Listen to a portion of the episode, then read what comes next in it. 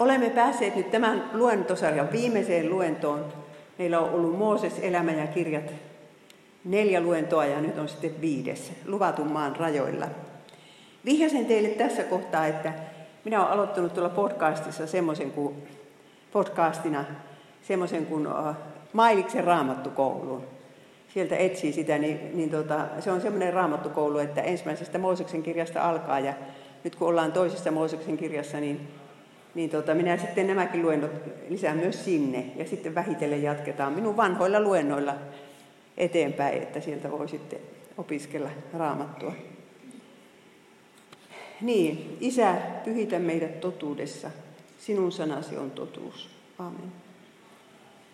Me olemme seuranneet tuota Mooseksen elämää siitä, kun hän syntyi orjaperheeseen ja sitten hän oli Egyptin prinssinä nelikymppiseksi asti – sen jälkeen hän oli vaatimaton paimen 80 asti.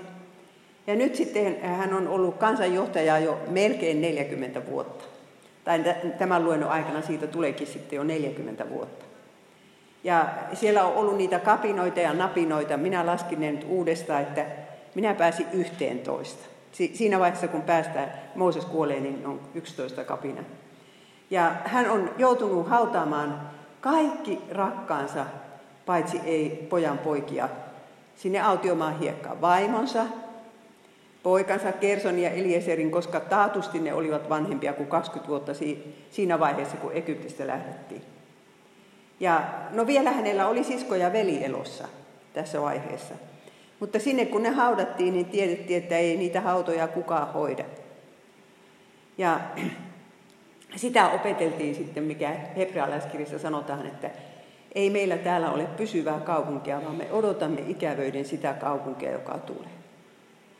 Minäkin tässä kohta täytän 70 vuotta ja kyllä voin allekirjoittaa tämän, että ei ole pysyvää kaupunkia. Sitä sitä on odotettava, mikä on tulossa. Ja sitten kun on 40 vuosi autiomaassa, sen vuoden ensimmäinen kuukausi, erämaavaelluksen viimeinen vuosi, niin silloin kerrotaan 4 21 kun israelilaiset vuoden ensimmäisessä kuussa saapuivat Siinin autiomaahan, he asettuivat joksikin aikaa Kaadesiin. Siellä Mirjam kuoli ja hänet haudattiin sinne. Äh, siis on se sama Kaades, josta ne lähtevät ne vakojat. Mulla on tässä karttakin, että tuo mustan kolmion kohdalla on Kaades Barnea. Sieltä ne vakojat lähtivät silloin ja tapahtui se katastrofi, että ne kylvivät epäuskon henkeä ja jouduttiin sitten 40 vuodeksi jäämään erämaahan. Sinne se Mirjam on jonnekin haudattu. Ja kun Mooses hautasi siskoansa, niin ihan varmaan hän muisti, miten ihana isosisko se oli alun perin. Ja hänelle on kerrottu, kuinka se niin hyvin hänet selvitteli sinne Faaraon tyttären äh, huusolliin. Ja, ja muutenkin tosi hyvä isosisko varmaan rakasti häntä, vaikka siinä nyt yksi kapinakin oli välillä. Ja nyt kuolee Mirjam, joka on ollut 40 vuotta semmoinen naistyöntekijä siellä ja hänestähän sanotaan, että hän on naisprofetta, ensimmäinen raamatun naisprofetta. Koska hän oli runoilemassa sitä laulua, mikä laulettiin, kun Kaislameri oli ylitetty. Ja siinä sanotaan näin. 2 Mooses 15.17. Sinä viet heidät perille, annat heidän juurtua omaan maahasi, vuorelle, jolle teet asumuksesi, Herra, sinun pyhäkköösi, jonka kätesi ovat perustaneet. Mirjam uskoi niin vahvasti, että kansa pääsee perille, että hän puhuu siitä imperfektissä, menneessä aikamuodossa. Ja, ja hän uskoo, että sille, sinne luvattuun maahan tehdään se pyhäkkö. Se on jännä, että hän puhuu heistä eikä meistä. Siinä vaiheessa oli luulu, että Mirjam olisi, olisi sanonut, että meidät viet perille, mutta hän ei sitten perille päässyt. Ja, mutta Kuten viime kerralla sanoin, niin Mirjam varmaan sen lankeemuksensa jälkeen oli osannut olla Jumalan armosta kiitollinen ja julistaa sitä. Että meidän saarna miesten ja naisten synneissä ei ole kyllä monta hyvää puolta. Yleensähän ne vievät Jumalan valtakunnalta maineen. Mutta on niissä se hyvä puoli, että jos kadutaan, niin, niin sitten osataan kyllä julistaa Jumalan armosta. Sitten, sitten puhutaan siitä eikä, eikä sotkeuta sivuasioihin. Ja sitten tulee sellainen tilanne, että taas loppuu vesi, ja nyt kun on uusi sukupolvi siellä kaikki siis vanhimmat on kuusikymppisiä. Ne, jotka olivat vähän vaille kaksikymppisiä silloin, kun se vakojien tapaus oli, niin, niin ne ovat nyt vähän vaille kuusikymppisiä. Että suhteellisen nuoria kaikki. Ja Mooses oli toivonut, että jospa tämä uusi sukupolvi, joka on nyt Jumalan sanan avulla kasvatettu, niin jospa niillä olisi enemmän uskoa kuin isillänsä ja äitillänsä. Mutta mitenkäs kävi? 4 Mooses 23. Ne rupesi napisemaan. Kumpa mekin olisimme saaneet kuolla samalla kertaa kuin veljemme? Miksi te toitte Jumalan kansan tähän autiomaahan? Tänne me nyt kuolemme karjoinemme kaikkinemme. Miksi te toitte meidät Egyptistä tähän kurjaan paikkaan? Eihän täällä kasva viljaa eikä viikunoita, ei viiniköynnöksiä eikä granaattiomenoita. Täällä ei ole edes vettä mitä juoda. Se on taas Mooseksen ja Aaronin syy. Ja kyllä se niin on, että Jumalan kansan johtajan tehtävä ei ole helppo. Ei todellakaan. Että minä ihan ihmettelen, että jotkut pyrkimällä pyrkii siihen hommaan. Ja no, Jooses, Mooses pyytää Herralta apua ja Herra auttaa niin kuin aina. Hän on aina auttanut ja hän aina auttaa. Ja muistakaa nyt teki se, kun elämässä on sellainen tilanne, että tuntuu, että ei tästä selvitä, niin aina hän on auttanut. Myöntäkää pois. Aina. Ja nyt Herra sanoo Moosekselle, ota sauva ja kutsu sitten veljesi Aaronin kanssa kaikki israelilaiset koolle. Puhukaa kansan nähden kalliolle ja käskekää sen antaa vettä. Näin saat veden pulppuamaan kalliosta ja juotat sekä ihmiset että karja. Ja nyt on viimeinen kerta, jolloin raamatussa kuvataan, miten Mooses suuttuu. Hänhän oli herkkä suuttumaan, kun hän tappoi senkin egyptiläisen. Ja, ja, ja siis se kiukkunen luonne oli Mooseksen risti. Ja nyt hän raivostui. Hän meni kiukuissaansa hakemaan sitä sauvaa sieltä jos tässä nyt oli Aaronin sauva, josta tässä puhutaan, niin sieltä ilmestysmajasta. Ja tulee sitten sen sauvan kanssa. Ja, ja tota, vaikka Herra on sanonut, että puhukaa kalliolle, niin hän ottaa ja lyö sitä kahdesta. Silloin kun aikaisemmin vesi oli loppunut, niin 40 vuotta sitten, niin silloin Herra oli sanonut, että lyö sitä kalliota. Silloin sai lyödä, mutta nyt Herra sanoi, että puhuu. Ja Aaron seisoo vieressä tumput suorana eikä estä veljeensä sekin joutuu siinä vastuuseen. Mooses sanoo kiukuissaan näin. Kuulkaa nyt kapinoijat. Tästä kalliosta, kun meidän mukaan pitäisi saada teille vettä. Mooses kohotti sauvan ja iski kahdesti kalliota ja siitä alkoi juosta vettä, niin että kaikki israelilaiset ja heidän karjansa saivat juoda kylliksi. Meidän mukaan. Siis kyllähän se nyt on selvää, että Mooses ja Aaron ei saa sitä vettä sieltä kalliosta, että Jumala sen saa. Ja tiedättekö, mikä hirveä seuraus tuli tästä? Jumala ilmoitti, että Mooses ei pääse perille. Ja se oli Mooses paran elämässä se, varmaankin se suurin pettymys. Hän on niskan limassa sa, tässä raatanut 40 vuotta ja kestänyt kaikki nämä kamalat koettelemukset ja kapinat ja napinat. Ja nyt sanotaan, ettei hän pääsekään perille. Tuommoisen sanan takia.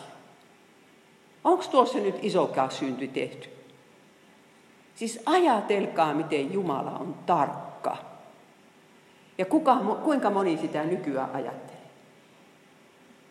Että kyllä kun mä kuuntelin tässä yhtenä päivänä aamuna Ylen hartautta, kun siellä joku naispuolinen henkilö, kuka lie ollut, mukaan syntyke ja Eudиan puolesta, jotka on filippiläisiä naisia filippiläiskirjassa, niin kirjoitti Paavalille kirjettä. Sanotaan, että me ollaan seurakunnan paimenia, ei kun siis ihan kaitsijoita olivat ne naiset. Ja meidän kotona me kokoontuu seurakunta. Ja nyt ne oli kauhean loukkaantuneita, että Paavali on nimi, sanonut, että eläkääpä suvussa naiset, että mitä sä meistä annat semmoisen kuvan, että me ollaan jotain riiteleviä ämmiä. Ja sitten vielä, että itsekin riitelit Pietarin kanssa. Tässä tehdään, murhataan raamatun sana. Kerta kaikkiaan murhataan, siinä kaikki asiat menee väärin. Ja ihmiset uskaltaa tuomusta. Ne uskaltaa väännellä vaikka mitenkään. Ja näin sanoo Herra sitten sille, niille kahdelle vanhalle miesparalle. Te ette uskoneet minuun, ette pitäneet minua pyhänä israelilaisten edessä. Sen tähden te ette saa johtaa tätä kansaa siihen maahan, jonka minä sille annan. Ajatelkaa tätä. Siis oli pidetty Herran sana halpana kansan edessä. Ei oltu tehty justiinsa niin kuin Jumala sanoo, kun melkein suunnilla ja vielä vihapäissä. Ja vielä oma, oma minä siihen vejetty mukaan.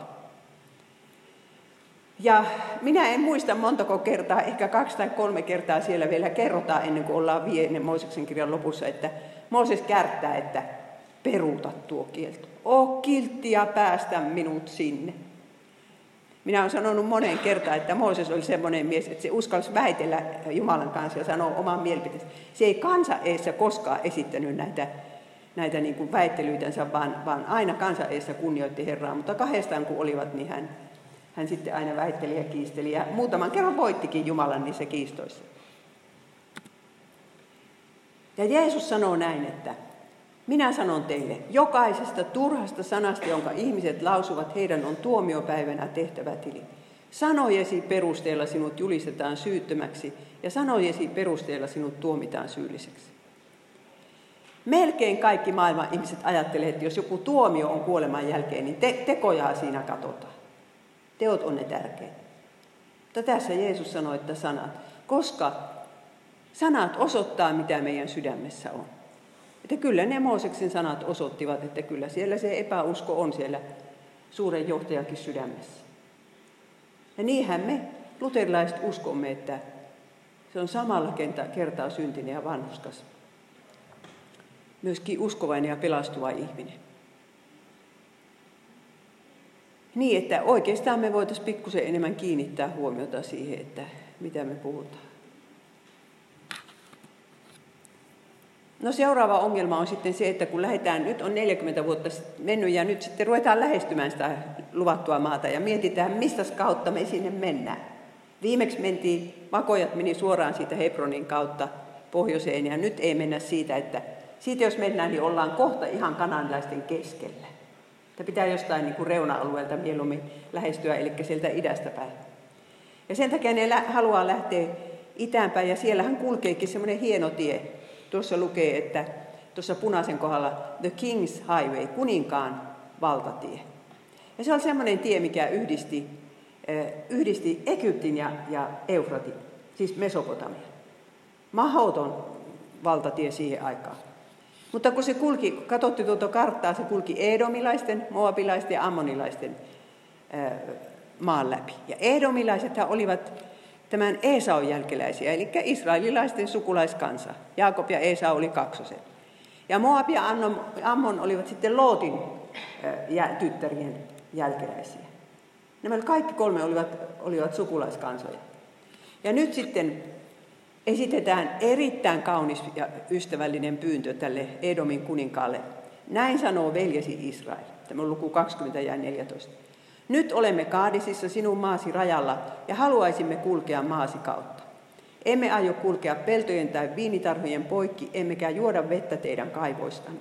Kuljemme vain kuninkaan valtatietä, emmekä poikkea sivuun niin kauan kuin olemme sinun alueellasi. Tulee kielto, ette saa kulkea. Ja Mooses ei usko sitä. Se lähettää uudestaan vielä kauniimman kysymyksen, että me, ei, että me maksetaan kaikesta, jos me jotakin ruokaa tai vettä siellä niin, kuin, niin me ostetaan. Ja tulee sitten Edomin kuningas lähettää sinne sotajoukon, jolloin tajutaan, että ei sinne voi mennä, koska Herra oli kieltänyt, että sukulaiskansoja vastaan ette taistele. No niin, sitten minä kovasti yritin ehtiä, että mistä kautta ne menivät. Siellä on ole, olevinaan joku Edomi erämaatie, mutta en minä nyt oikein tarkkaan tiedä. Vuoristossa jossain kulkee joku pieni polku sitä sitä piti sitten lähteä. Mutta ennen kuin ne sinne astikkaan pääsivät, niin, niin siinä tuli vähän mutkia matkaan. Ne tekivät vähän semmoisen B-kirjaimen muotoisen koukkauksen ensin etelään, melkein tuonne Esokeperiin, ja sitten lähtivät, lähtivät pohjoiseen, ja siinä on sitten tämä, ää, ai niin, ei kun sitä ennen kuoli, kuoli tuo Aaron. Ja jos huomaatte, tuossa punaisen viivan kohdalla on tuo Mount Hor, Horin vuori. Aaron kuoli siellä. Ja se oli aika traaginen kuolema kyllä. Ja yhtenä päivänä Herra sanoi, että nyt on Aaronin vuoro kuolla ja nyt kiipeitte sinne vuorelle kolmestaan. Mooses, Aaron ja sitten se Aaronin vanhin elossa oleva poika Eliezer. Sinne ne kiipesivät ja koko kansa kahtoo, kun eihän siellä mitään puita ollut, niin ne kahtoo, sinne ne kiipeivät kolmestaan. Ja, ja sitten Mooses riisuu Aaronilta ne ylipapin vaatteet ja pukee ne sitten Eliezerin päälle. Ja sitten tarkkaan ei kerrota, miten Aaron kuoli, mutta jotenkin se siihen kuoli. Ja koska ylipapit ei saa koskea kuolleeseen, niin Mooseshan se oli sitten, joka hautasi sen veljensä. Minä en usko, että Mooses selvisi siitä itkemättä. Kun se, se ajatteli, että tässä menee nyt se, se viimeinen läheinen ihminen, niistä hän tuli tosi hyvä Aisa-pari sitten loppujen lopuksi. Ja No niin, sinne hänet haudattiin ja sitten kun ne tulivat takaisin kahdestaan, kansa katsoi, että kaksi niitä sieltä enää tulee. Niin sitten oli kuukauden suruaika. Kansa itki Aaroni. Ja vaikka ne olivat kapinoineet sitä miespalkkaa vastaan niin ankarasti kuin mitä minä viime kerralla kerroin, niin kyllä ne nyt tajus, mitenkä hyvä mies ja hyvä ylipappi se Aaron oli ollut. Ja itkivät. Niinhän siinä usein käy, että sitten vasta kun ihminen on kuollut, niin tajutaan se arvo. 4 Mooses 33-38. Tämä tapahtui 40 vuotta israelaisten Egyptistä lähdön jälkeen viidennen kuun ensimmäisenä päivänä, se Aaronin kuolema. Ja sitten 4 Mooses 20-27. Mooses noudatti Herran käskyä ja he nousivat Hoorin vuorelle koko kansan nähden. Siellä Mooses riisui Aaronilta hänen papin vaatteensa ja pukini hänen poikansa Eleasarin ylle. Aaron kuoli vuoren lai. Siis ei Elieserin kuin Eleasarin. Ja sitten Eleasarista tuli ylipappi ja hyvä mies tulikin. Sitten kun Joosua vallotti maata, niin Eleasar oli hänen oikea kätensä. Mutta isoihin saappaisiin se joutui tämäkin mies astumaan. Seuraavaksi siinä käy sitten niin, että yksi erämaan kaupunki, joka on niin kuin noin 30 kilometriä Hebronista etelään, niin Arad-niminen kaupunki, niin ne hyökkäsivätkin sitten, rupesivat hyökkäilemään israelilaisten niskaan. Ja israelilaiset rukoilivat Jumalaa, että anna, anna ne meidän käsimme. Ja Herra kuuli sen. Ja näin siinä kävi. 4 Mooses 21.3. Herra antoi kananilaiset heidän käsiinsä. Niin israelilaiset julistivat heidät Herralle kuuluvaksi uhriksi ja tuhosivat kaupungit asukkaineen. Siitä paikka sai nimen Horma. No, 40 vuotta aikaisemminkin yksi paikka oli nimitetty Hormaksi. Ja nyt taas yksi paikka nimitetään Hormaksi. Minä en nyt tiedä, miten tämä pitäisi selittää. Mutta Herralle kuuluvaksi uhriksi julistaminen tarkoitti sitä, että kaupungin kaikki asukkaat surmattiin viimeiseen mieheen, naiseen, lapseen ja eläimeen. Ja tämä on varmaan se asia, mihinkä, mihinkä raamatun lukijat kaikkein eniten pahastuvat. Mikä se on semmoinen Herralle kuuluva, kuuluva uhri? Mitenkä Jumalan kansa voi tehdä tämmöisen kansanmurhan? Ja sitä sitä saa sitten olla selittämässä vaikka mitenkä päin tuo Radio Patmoksessa just selitti tämä, tämä ahvio sitä. Että miten rak- rakkauden Jumala ja kansanmurhat kuuluvat yhteen. Niin, no raamatussa kyllä on sanottu, että Herra lykkäsi näiden, just niiden kanalaisten kansojen syntien rangaistusta, kunnes niiden syntivelka oli täyttynyt. Siellä tehtiin semmoisia syntejä, että uhrattiin lapsia Moolokille. En tiedä kuinka paljon yhdelle siis Jumalalle niitä uhrattiin ja poltettiin elävältä niitä. Ja sitä seksuaalista syntiä ei ollutkaan, mitä ei olisi niissä maissa harjoitettu. Ja siinä tietysti tulee niin, että naisista tulee sitten vähän niin kuin seksiorjia. Ja, ja kaikkea, että ei, ei ole ihmisarvoa, kun muutamilla on se ihmisarvo. Ja syntejä oli paljon ja epäjumalan palvelusta oli hirveästi. Ja kyllä siitä raamatusta huomaa, että Jumalan kärsivällisyys jossain kohen loppu. Ja se loppu tässä noihin kananlaisten kohdalla. Mutta toisaalta, vaikka tässä sanotaankin, että viimeisen miehen, naisen ja lapsen, niin sitten kun luetaan tuomarien kirjaa ja Joosuan kirjaa, niin huomataan, että ei kun onhan siellä vielä näitä asukkaita, näiden kaupunkien asukkaita ja näitä kansoja. Että ei se loppujen lopuksi sitä tarkoittanutkaan, että, että kaikki oli tapettu. Mutta toinen syy oli sitten se, että Israel piti varjella epäjumalan palveluksen kiusauksista. Että jos siinä olisi menty ihan vaan niiden sekaan ja niin, siellä olisi ollut enemmistö näitä kananilaisia, niin Se olisi ollut vielä suurempi se epäjumalan palveluksen kiusaus. Ja jos yksityinen kananilainen liittyi israelilaisiin niin kuin Porto Rahab, joka oli jerikolainen, niin hän pelastui. Hän pääsi Israelin jäseneksi. Että jos ne olisi suurin laumoin sanoneet, että hei, me liitytään teihin, niin ei siinä mitään olisi sitten tapahtunutkaan. Ja vielä yksi tärkeä asia multa unohtui kirjoittamatta, mutta se on se, että Jumala itse tulee tähän maailmaan ja asettuu Jumalan vihollisten asemaan. Jeesus tapetaan Jumalan vihollisena. Ja kun hän kuolee, niin hän kuolee kaikkien noiden entisten kanalaisten ja nykyisten suomalaisten ja kaikkien, jotka täyttää tätä syntivelkaansa. Kaikkien meidän puolesta. Ei voi sanoa, että Jumala olisi välinpitämätön, jos hän lähettää omaan poikansa kärsimään saman kohtalon kuin nämä kansat kärsivät.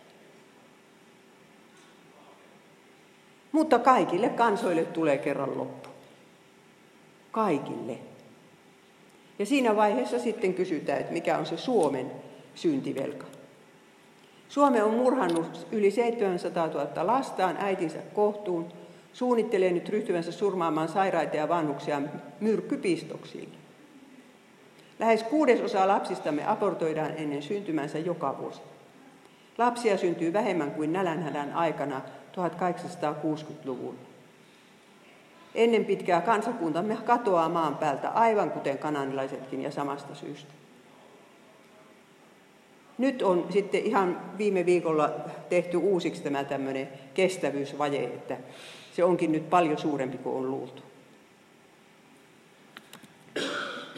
No niin, sitten on vielä yksi kapina. Oltiin jo melkein perillä. Ja muistakaa, että Herra on tässä johdattamassa, ei ne nyt missä tahansa kulje. Herra on johdattamassa, joten pilvipatsas kulkee edellä, että ne tietää, että Herra haluaa, että me mennään tätä tietä. Ja se kulki kyllä se tie Itä-Afrikan hautavajoamassa sieltä Espoon, Esjon keperistä pohjoiseen, joka on hirveän vaikea kulkusta louhikko. Jos olette joskus siellä kulkeneet, niin sehän on ihan mahottoman näköistä. Vadeja ristiin, rastiin ja mitenkä niistä kuulkaa ihmiset pääsee ylös ja alas ja ylös ja alas. Joten kansa rupesi napisemaan luku 21 ja 4. Miksi te toitte meidät pois Egyptistä tänne autiomaahan kuolemaan? Täällä ei ole leipää eikä vettä, aina vain tätä samaa kurjaa ruokaa. Siis ystävät, Jumala on ruokkinut ne mannalla 40 vuotta. Se manna on hyvän makusta ja siinä on kaikki hiveaineet ja vitamiinit niin, että terveenä on pysytty. Ja kehtaavat sanoa, että aina vain tätä samaa kurjaa ruokaa. No, siitä Herra sitten suuttui. Ja hän, hän lähetti leiriin myrkkykäärmeitä. Siis joka paikka oli täynnä käärmeitä. Siinä kun me yritämme mennä telttaan nukkumaan lasten kanssa, niin sieltä luikertelee käärmeitä ja jostain kolosta sisälle. Ja, ja tota, niin kauheita käärmeitä, että, että ihmiset alkaa kuolla laumoittaa. Siitä syystä, että oli sanottu, että aina vaan tätä kurjaa ruokaa. Ja Mooses menee, menee pyytämään Herralta apua ja Herra taas antaa se apukeino. Hän sanoo, tee käärmeen kuva ja pane se tangon päähän. Jokainen pureman saanut, joka katsoo siihen, jää eloon. Ja siihen nyt oli olemassa kahdenlainen reaktio. Siellä kuoli yli 20 000 henkeä, että kyllä me oli siellä niitäkin, jotka ei katsonut. Makasivat henkitoreissa teltassa ja ajattelivat, että tuohonhan minä en usko. Tämän käärmeen pureman myrkky ei millään katsomisella parane. Ja toiset sitten raahautu ulos teltasta ja katso. Tässä on nyt pelastuksen ennakkokuva, miten helppoa se voi olla. Katsominen on uskomista. Ja siitä huolimatta se kelpaa niin harvalla. Nimittäin Jeesus otti uusiksi tämän kertomuksen. Johannes 3.14. Niin kuin Mooses autiomassa nosti käärmeen korkealle, niin on myös ihmisen poika korotettava, jotta jokainen, joka uskoo hänen, saisi iankaikkisen elämän. Tämä on järkyttävä kohta, koska missään muualla raamatussa Jeesusta ei niin kuin rinnasteta käärmeeseen. Kun käärme on aina se saatanan symboli. Tässä vaan käärme, vaskikäärme on Jeesuksen symboli. Että Jeesus kun riippuu tuolla ristillä, niin hän on niin täynnä sitä käärmeen myrkkyä.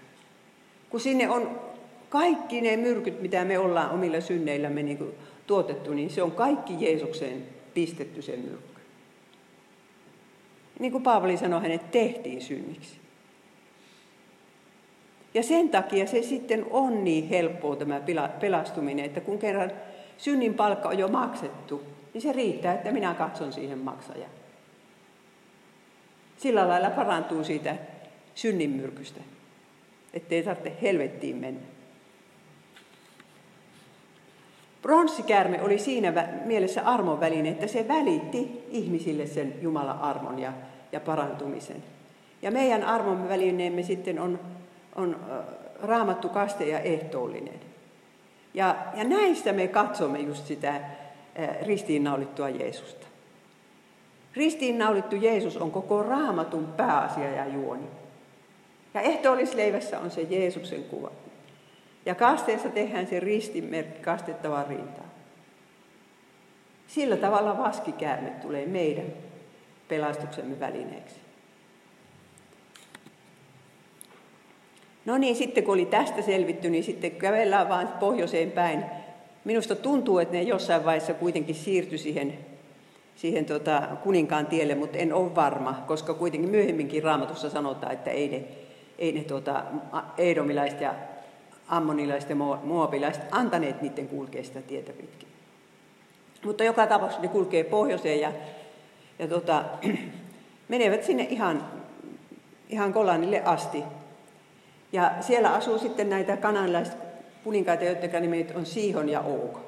Ja ne hyökkäsivät israelilaisten kimppuun. Olivat ihan varmoja, että tuo huonosti aseistettu paimentolaiskansa, sehän ei heidän armeijansa voita. Ja kuitenkin voitti 6-0. Ja Mooses kertoo sitten jäähyväispuheessansa näin. Me valloitimme kaikki hänen kaupunkinsa, Jomankuman kuninkaan kaupungit. Yksikään baasanilaisten kaupunki ei jäänyt valloittamatta, vaan me otimme haltuumme kaikkiaan 60 kaupunkia. Vaasan on siis se Golan. Sieltä ne sai niitä kaupunkeja. Ja tällä tavalla Israel sai paljon maata Jordanin takaa. Että se oli sitten suuri, suuri valtakunta. Ja kauhu levisi Kanaanin maahan kaikkiin muihin kansoihin, koska ne kuulivat, että mitenkä se porukka, ne paimentolaiset, miten ne nyt voittivat ne suuret kuninkaat. Että Rahabkin kertoo, että miten kauhea kauhu siellä Jerikossa vallitsee, kun pelätään niitä. Ja tämä on tärkeä asia, jota toistetaan yhä uudestaan raamatussa. Me voitettiin ne kaksi kuningasta. Ja se oli niin kuin ensimmäinen kerta, kun ne sai omakseensa Kanaanin maasta osan, tosin sieltä Jordanin takaa. Ja sitten tulee äh, kertomus Bileamista, ja se on niin, niin, siis se on niin käsittämätön kertomus, että älkää vaan luulko, että minä osaan sen selittää. Minä olen ihan varma, että Bileamista on olemassa jotakin raamatun ulkopuolista tietoa. Koska tämä tarina on niin epäjohdonmukainen, että kun se ei täsmää yhtään. No te muistatte tuon Bileamin Aasi, joka rupesi puhumaan. Minä kyllä uskon sen, että siellä oli Aasi, joka puhuu. Mutta tilanne oli semmoinen, että, että Moabin kuningas pelkäsi niin kamalasti noita israelilaisia, että se päätti koko, niin kuin koko maailman suurimman tietäjän, Bileamin, käydä kutsumassa jostain sieltä Eufratin rannalta. saan kilometrin päästä, että tule tänne ja kiroa tuo Israel, niin, niin minä sitten, niistä ei ole ongelmaa, kun sä kiroat ne. Ja ensin Bileam sanoi, että minä en lähde minnekään, että, että tuota, se käyttää oikein Herran nimeä. Jos ei Herra käske, niin minä en lähde.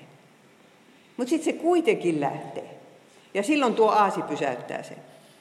Mutta sitten, sitten käy niin, että Herra enkeli sanoo sille, että no mene nyt kummiskin. Minä en tiedä, pitikö sen mennä vai ei, mutta se kutsuttiin tälle kirousmatkalle ja kolmessa paikassa se kävi ja ei se kironnutkaan, vaan siunas Israelin. Ja hän ennusti Jeesuksesta tämän ihanan ennustuksen. Minä näen hänet, en kuitenkaan nyt. Minä katselen häntä, en kuitenkaan läheltä.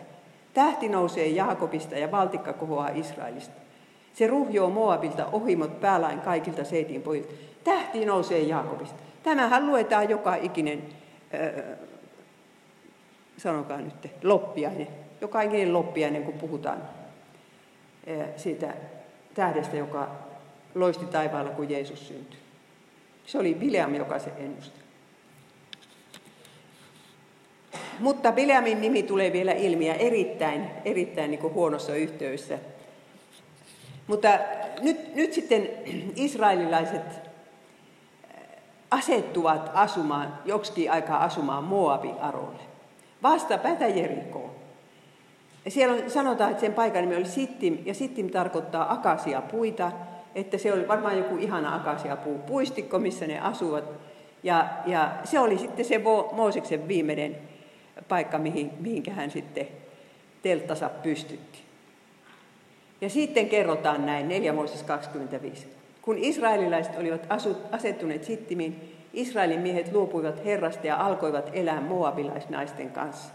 Naiset kutsuivat heitä omien jumaliensa uhrijuhliin, ja miehetkin söivät uhrilihaa ja kumarsivat heidän jumaliaan. Näin israelilaiset antautuivat palvelemaan Baalpeoria. Kun Israelia ei voitu voittaa sodalla eikä kirouksella, heidät koitettiin voittaa moraalittomuudella. Ja Bileam oli jotenkin tässä mukana. Että hän olikin sitten jostain syystä muuttanut mielensä ja, ja rupesikin nyt vastustamaan Israelia. Ja Hosea sanoo niin osuvasti, että huoruus ja viini vievät kansalta järjen. Ja niinhän se on. Kuvitelkaa nyt, ne nätit moabilaistytöt ilmestyy sinne israelaisten leiriin ja, ja rupeavat miehiä houkuttelemaan. Ei naisia kututa niille juhlille.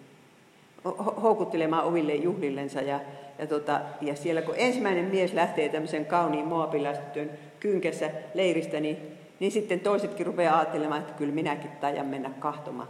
Eihän tässä ole saatu juhlia kuule pitkää aikaa. Minä sanon, että siinä vaadittiin nuorelta mieheltä selkärankaa, joka sanoi, että minä en niihin juhliin lähde.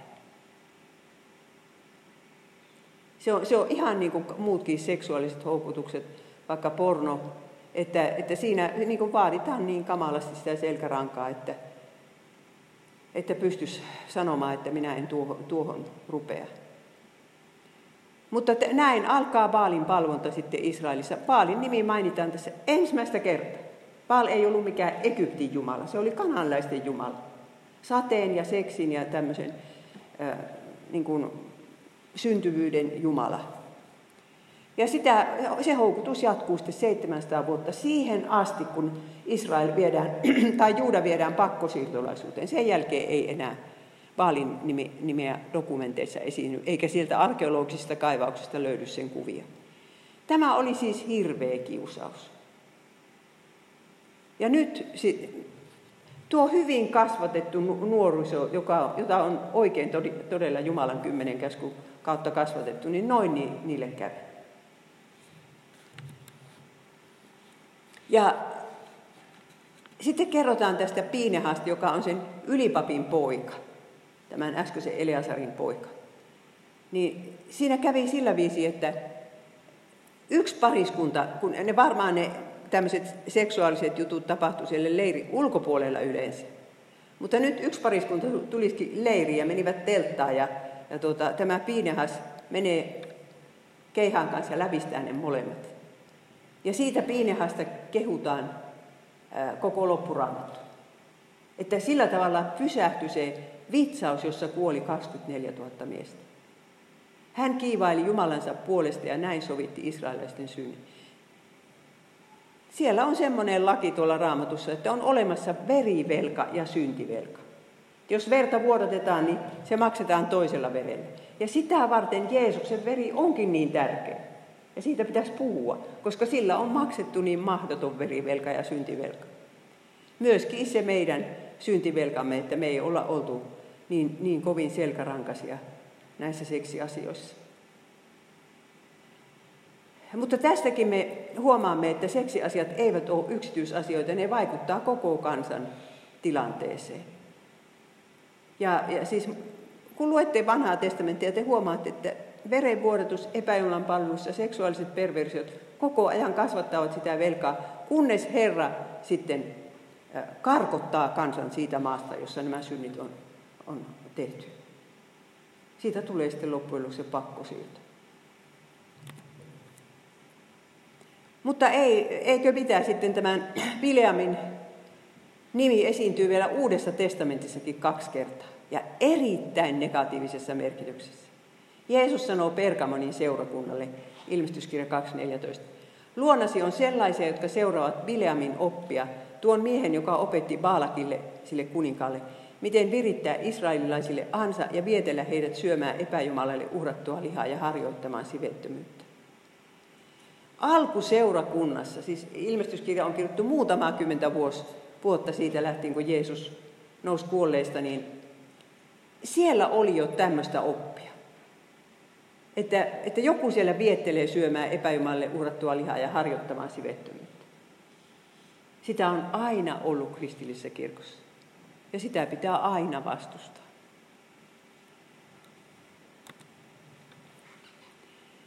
No niin, sitten Mooses on kouluttanut Joosua koko e- erämään taipaleen ajan. Hän sai Joosuasta itsellensä palvelija jo silloin 40 vuotta sitten, jolloin Joosua oli aika nuori mies, mutta nyt hän on ainakin 60. Ja Joosua oli toinen niistä, jotka oli niitä poikkeuksia, että pääsee perille, vaikka oli ollut vakoilemassa sitä luvattua maata.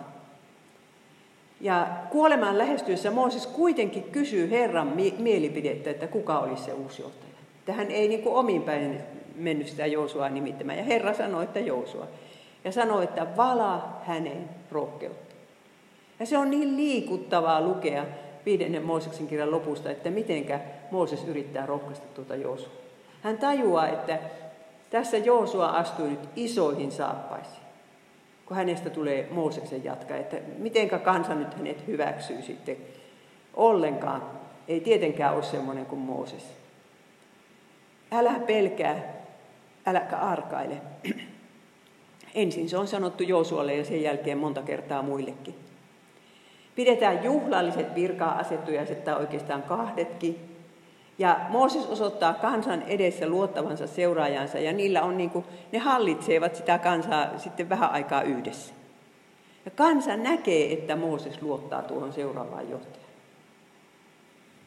Ja tämä on yksi johtajan tärkeä tehtävä, että, että pitää etsiä se seuraava, seuraaja, eikä saa esiintyä niin kuin hän olisi korvaamaton, eikä ollenkaan ajattele sitä, mitä tapahtuu sitten, kun hän minusta aika jättää tai minä en ole enää täällä johtajana. Ja vielä, niin kuin minä äsken sanoin, nyt mennään sitten viidenteen Mooseksen kirjaan, niin Mooses kerjää sitä, että hän saisi mennä sinne luvattuun maahan. Luku 3 ja 23. Mooses sanoi näin, Herra, sallithan minun mennä joen yli, että saan nähdä sen hyvän maan, joka on Jordanin tuolla puolen, tuon kauniin vuoriston ja Libanonin rinteet. Herra sanoo, riittää jo, älä enää puhu tästä minulle. Ihan niin kuin isä sanoo lapselleensa, että älä nyt kärtä enää. Minä en anna sitä, mitä pyydät. Herra jatkaa, nouse piskan huipulle ja katso länteen, pohjoiseen, etelään ja itään. Katsele tarkkaan kaikkea, sillä sinä et saa mennä Jordanin yli. Mutta tiedättekö, Herralla oli salainen suunnitelma kuitenkin tässä, että miten hän toteuttaa tuon Mooseksen pyynnön. Siihen meni aikaa, mutta kyllä Herra toteutti sen. Jo, ja Mooses pitää oikein pitkän jäähyväispuheen, se on ensimmäisessä Mooseksen kirjassa luusta 1 lukuun 30, että kyllä sen pitämiseen meni varmaan monta päivää. Se pidettiin siinä Moabin arolla niiden akasiapuitten alla. Ja Mooses kävi, kävi läpi erämaanvaelluksen tapahtumia ja sanoi monta kertaa, muista, älä unohda. Älä unohda, minkälainen itse oot ja minkälainen, miten uskollinen Herra on. Sitten siinä kerrataan kymmenen käskyä ja vahvistetaan se liitto. Sitten myöskin tässä puheessa on semmoinen siunauksen ja kirouksen luku. Jos noudatat Herran lakia, etkä palvele epäjumalia, Herra siunaa sinua näin, näin ja näin. Jos taas rikot, niin sitten Herra kiroaa nämä ja nämä asiat, taikinakaukalot ja siitä lähtien kaikki kirotaan, kunnes menetetään se hyvä maa. Ja se erämaavaelluksen tärkein läksy oli ehkä tämä, 5 Mooses 8.3. Hän nöyryytti sinua ja antoi sinun nähdä nälkää, ja hän antoi sinulle mannaa syödä, jota et ennen tuntenut ja jota eivät isäsikään tunteneet, opettaakseen sinut ymmärtämään, että ihminen ei elä ainoastaan leivästä, vaan että hän elää jokaisesta sanasta, joka Herran suusta lähtee. Tätä oli yritetty opettaa nyt sitten israelilaisille. Ja tiedättekö, tätä Herra yrittää opettaa meillekin.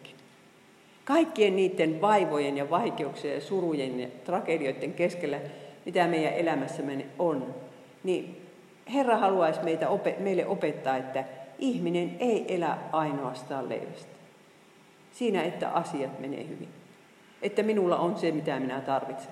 Vaan että hän elää jokaisesta sanasta, joka Herran suusta lähtee. Jos Herra sanoo sen yhden sanan, niin minä voin sen varassa elää, vaikka olisi minkälainen tilanne.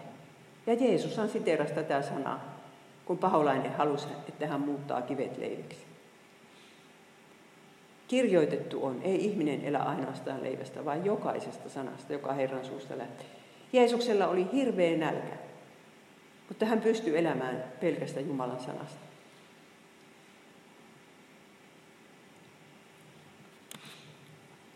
Ja sitten vielä viienteen Mooseksen kirjaan sisältyy tämä toinen Mooses. Mooses ennustaa Jeesuksen tuloa. Sanoo, että tulee samanlainen mies kuin hän on. Herra teidän Jumalanne antaa veljenne joukosta nousta profeetan, joka on minun kaltaisen. Häntä teidän tulee kuunnella. Tulee Jeesus, joka olisi sitten profeetta ja opettaja. Niin kuin Mooses, piti, Mooses sai Jumalan sanan vuorella, niin samalla tavalla Jeesus pitää vuorisaarna ja selittää niitä käskyjä. Sanoo, että minä sanon teille. Että monta, monta kohtaa on Mooseksen ja Jeesuksen välillä yhteistä. Ja tämänkin, tämänkin perusteella, kun luetaan evankeliumia, niin kyllä ne monta kertaa siellä arvailevat, että onko tämä nyt se profeetta. Tarkoittaa tätä Mooseksen ennustamaa profeettaa. Mutta kuinka ollakaan, Mooseksen kirjan lopussa on sitten vielä Herra, Herra niin kuin palvelijalle se ilmoittaa, että mitä siellä Kanaanin maassa tulee tapahtumaan. Tämmöinen se on se ennustus. Ja Herra sanoi Moosekselle, katso sinä käyt lepäämään isiesi tykö. Silloin tämä kansa nousee ja lähtee haureudessa kulkemaan vieraiden jumalien jäljessä, joita palvellaan siinä maassa, johon se menee, ja hylkää minut ja rikkoo liiton, jonka minä olen tehnyt sen kanssa. Sinä päivänä minun vihani syttyy sitä vastaan, ja minä hylkään heidät, ja peitän kasvoni heiltä, niin että he joutuvat tuhon omiksi, ja suuret onnettomuudet ja ahdistukset kohtaavat sitä. Tämän tiedon kanssa Mooseksen pitää mennä nyt sitten hautaan. Että kansa ei muutu sen paremmaksi. Että oikeastaan sitä voisi sanoa, että, että homma on epäonnistunut. Jumalan kansa on kyllä olemassa, mutta se on tämmöinen, että se ei pysy Jumalalle uskollisena. Ja eiköhän tämä voitaisiin kirjoittaa, tiettikö, myös kirkkohistorian päälle. Se ei ole pelkästään Israelin kansa, vaan se on tämä tämä uusi Israelkin, joka on tällä tavalla toiminut. Miten Herra sitten toteuttaa suunnitelmansa, kun kansaa ei voi luottaa yhtään? Mutta tämän jälkeen tulee vielä, vielä Mooseksen siunaus. Siis viidennen Mooseksen kirjan lopussa on Mooseksen virsi Mooseksen, äh, ja Mooseksen siunaus. Ja tämä siunaus on sitten, siinä Mooses siunaa eri sukukunnat, ja siellä on tämmöinen lause aika lopussa – Sinun turvasi on ikiaikojen Jumala, sinua kannattavat iankaikkiset käsivarret. Mooses tajuaa, että kansaa ei voi luottaa, mutta Jumalaa voidaan luottaa. Hänellä ei ole aavistustakaan, miten Herra voi toteuttaa suunnitelmassa tuommoisen kansan kanssa. Mutta hän tietää sen, että Jumala on uskollinen ja kannattelee sitä kauheita syntistä kanssa. Että olkoon tämä nyt sinullekin tänä iltana Herran sana, että hän on kutsunut sinut tänne voidaksesi sanoa sinullekin, että sinun turvasi on ikiaikojen Jumala. Sinua kannattavat iankaikiset käsivarret. Sinua ja sitä ihmistä, jonka puolesta sinä huolta kannat.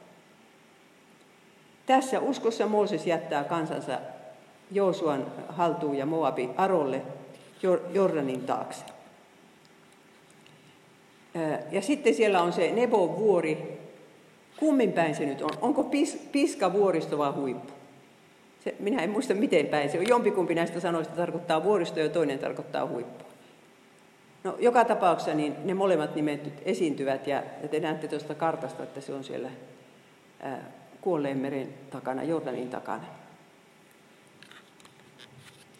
Ja sinne sitten tämä 120-vuotias kansanjohtaja kiipee ja vielä sanotaan, että hänellä oli kaikki voimat jäljellä. Silmässäkin oli hyvä näkö. Hän on ihan pirteä siinä vaiheessa, kun hän kiipee vuorelle kuolemaan. Ja hän menee yksin, hänellä ei ole ketään saattajaa siellä. Ja sieltä hän saa katsella luvattua maata, miten ihana se on.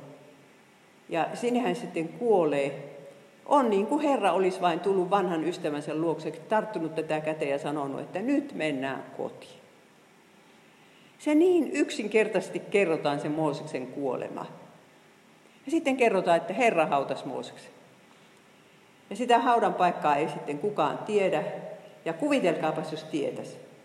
Niin tuossa, jossa tuohon johonkin oli, olisi tehty lentokenttä, sinne menisi niin paljon turisteja sille haudalle. Mutta Mooses kuoli keväällä ennen pääsiäistä ja se tarkoittaa sitä, että vuorethan kukkii siellä täysillä siihen aikaan, että kyllä se Herra sinne kukkia on järjestänyt Mooseksen haudalle joka vuosi. Ja tätä me ei tiedetä vanhasta testamentista, vaan uudesta, että saatana riiteli sitten siitä Mooseksen ruumista. Että en minä tiedä, mitä se saatana sille olisi halunnut tehdä. Eikö ole aika erikoista? Loppuiko Mooseksen elämä siis epäonnistumiseen, kun hän ei päässyt perille? Ei se loppunut, kun hebrealaiskirje 11 sanoo näin. Puhutaan tässä kyllä patriarkoilta, patriarkoista, mutta voidaan soveltaa Moosekseenkin. Uskossa nämä kaikki kuolivat, eivätkä luvattua saavuttaneet. Sillä jotka näin puhuvat, ilmaisevat etsivänsä isänmaata. Mutta nyt he pyrkivät parempaan, se on taivaallisen. Sen tähden Jumala ei heitä häpeä ja hän on valmistanut heille kaupungin. Mooseskin oli pyrkimässä taivaalliseen isänmaahan. Hän tiesi, että semmoinen on olemassa. Uusi Jerusalem, uusi taivas ja maa. Nehän ne odottavat meitäkin, että meidän luvattu maamme on tuo, tuo uusi luomakunta. Tämä meidän erämaavaelluksemme on jo meitä sinne viemässä. Mutta nyt tulee se sitten, että miten Herra vastasi rukoukseen 1300 vuoden viiveellä. Että sitten kun tulee Jeesuksen kirkastumisen päivä, niin kuinka ollakaan siellä se Mooseskin seisoo Jeesuksen vieressä, Mooses ja Elia. Ja se oli ikään kuin, niin kuin toisen Mooseksen kirjan kertausta, että siellä on vuori, siellä on pilvi, siellä on ääni, ihan niin kuin silloinkin, kun laki annettiin. Ja tällä tavalla Mooses pääsi sinne luvattuun maahan ja sai nähdä paitsi sen maan, niin sai nähdä myöskin kuninkaan. Ja hän sai nähdä Jumalan kasvot ja Jumalan suunnitelman, että, että siinä vaiheessa hän tajusi sen, että mitenkä Jumala on vastannut, tai että mitenkä se Jumala toteutti sen suunnitelmansa, vaikka kansa on noin mahdoton. Minä luulen, että se Moosekselle selvisi vasta tuossa kirkastusvuoden. Ja täällä, hän oli kärttänyt Herralta, että päästä minut sinne, päästä minut sinne. Ja Herra vastasi hänen rukoukseensa. Että ei se ollut turha rukous. Ja samalla lailla hän vastaa kaikkiin meidän rukouksimme, jos ei tässä ajassa, niin tulevassa. Ei ole turhaa se, että rukoillaan. No niin, tämä on minun Mooses-kirjasta sitaatti. Kirkastusvuorella keskusteltiin Jeesuksen eksoduksesta, joka tapahtuisi kohta Jerusalemissa. Luukas 9.31 sanoi, että hänen poismenostansa, mutta kun se on kreikaksi eksodus. Mooses sai kuulla, että Jeesuksesta tulisi armo istuin maailman syntien sovitukseksi. Ylös noustuaan hän pystyttäisi tänne maan päälle varsinaisen telttamajansa, eli kristillisen kirkon, joka nyt on kulkemassa omaa erämaa taivaltaan kohti, erämaa taivaltaan kohti uutta maata ja uutta Jerusalemia. Että kaikki se, mitä Mooses oli ollut rakentamassa, sitä pyhäkkötelttaa ja ja armoistuinta ja kaikkea tätä, että Jeesus tuli se rakentaa sen täydellisenä ja semmoisen systeemin, että syntinen voi pelastua. Ja se, että Israelin kansa oli olemassa, niin, niin se oli niin tärkeää. Ja että se oli siellä maassa, omassa maassansa, se oli niin tärkeää. Vaikka ne sitten niin ankarasti lankesivat. Messialla oli paikka, mihinkä syntyä. Ja kansa, mihin syntyä. Ja semmoinen kansa, jolle oli opetettu Jumalan sana vaikka se ei siinä sanassa pysynytkään. He tiesivät, minkä takia vereen pitää vuotaa. Sitähän ei esimerkiksi japanilaiset tietäisi, jos Jeesus olisi sattunut siellä syntymään. Ja lopulta Mooses siis pääsi varsinaiseen luvattuun maahan. Ja lopussa kiitos seisoo. Että siellä uuden Jerusalemin portilla Jeesus sitten pyyhkii Mooseksen silmistä viimeisenkin kyyneleen ja sanoo, että hyvin tehty sinä hyvä ja uskollinen palvelija, mene Herrasi ilo. Mooses ei saanut paljon kiitosta täällä maan päällä, mutta hän saa sen siellä uuden Jerusalemin portilla. Ja se onkin se tärkein kiitos, että jos ei meillä maan päällä kiitetä, niin onhan se ihanaa, jos Jeesus kiittää tuossa portilla. Jo, jo, vähän siitä vähästä, mitä ollaan tehty. Mooses oli tehnyt paljon, mutta, mutta minä tässä kun just täytän kohta 70, niin rupesin miettimään tätä elämää niin, että, että kun minä kuitenkin niin heikoilla voimilla, niin, niin elämäni suuret päätökset on tehnyt sillä lailla, että minä haluan seurata Jeesusta ja totella häntä. Se ei sitten ole mennyt niin kuin tietysti niin kuin olisi pitänyt se totteleminen, mutta suuret päätökset minä teen sillä tavalla. Ja nyt minun täytyy sanoa, että, että miten hirveän ihana ja mielenkiintoisen elämän Jumala antoi. Jos mä olisin tehnyt sellaisen päätöksen, että minä elä itselleni ja minä haluan tässä mainittaa kuuluisuutta ja rahaa ja, ja rakkautta, niin sitten olisi toisenlainen elämä ollut. Ja minä tosissaankin mietin tuossa bussissa tänään, kun metrossa, että äitikin te- teki sillä lailla elämänsä ratkaisut. Ja äitillä oli niin mielenkiintoinen elämä, vaikka hän oli semmoinen maalaistäti. Että se, että saa palvella Jeesusta, niin se on, se on hyvä elämä. Ja kun me tässä vielä istutaan, niin, niin kyllä me nyt voidaan se päätös tehdä, että tästä lähin palvellaan Jeesusta. Se on harmi, miten vähän, vähän ihmiset tajuaa esimerkiksi, että miten tärkeää se on tämä sisälähetys, että ihmiset kuulee täällä Jumalasta ja Jeesuksesta ja pelastuksesta ja ulkolähetys. Kun satsaa näihin, niin, niin kyllä on elämässä sisältö. No niin, hiljennytään rukoukseen. Kiitos Jeesus siitä, että sinä annoit Moosekselle niin mielenkiintoisen ja pitkä elämä, jossa hän sai palvella sinua. Ja hänen huonot puolensa eivät kuitenkaan kaataneet sinun suunnitelmaasi. Pyydämme nyt itsellemme sitä armoa, että saisimme palvella sinua sen verran, kun meillä näitä elinpäiviä vielä on jäljellä. Osoita sinä tie, lähetä se pilvipatsas niin kuin lähetit noille israelilaisille johdattamaan meidät, meidät juuri niihin tehtäviin, jotka meille haluat antaa. Suotta tuottaisimme kunniaa sinulle ja eläisimme lähimmäisemme parhaaksi. Ja sitä me pyydämme, että vaellus on ollut vaivaista ja monta kertaa on sinulle häpeää tuotettu ja lähimmäistä haavoitettu. Mutta kiitos, että saamme katsoa sinun vaskikäärmeeseen. Jeesuksen nimessä. Amen.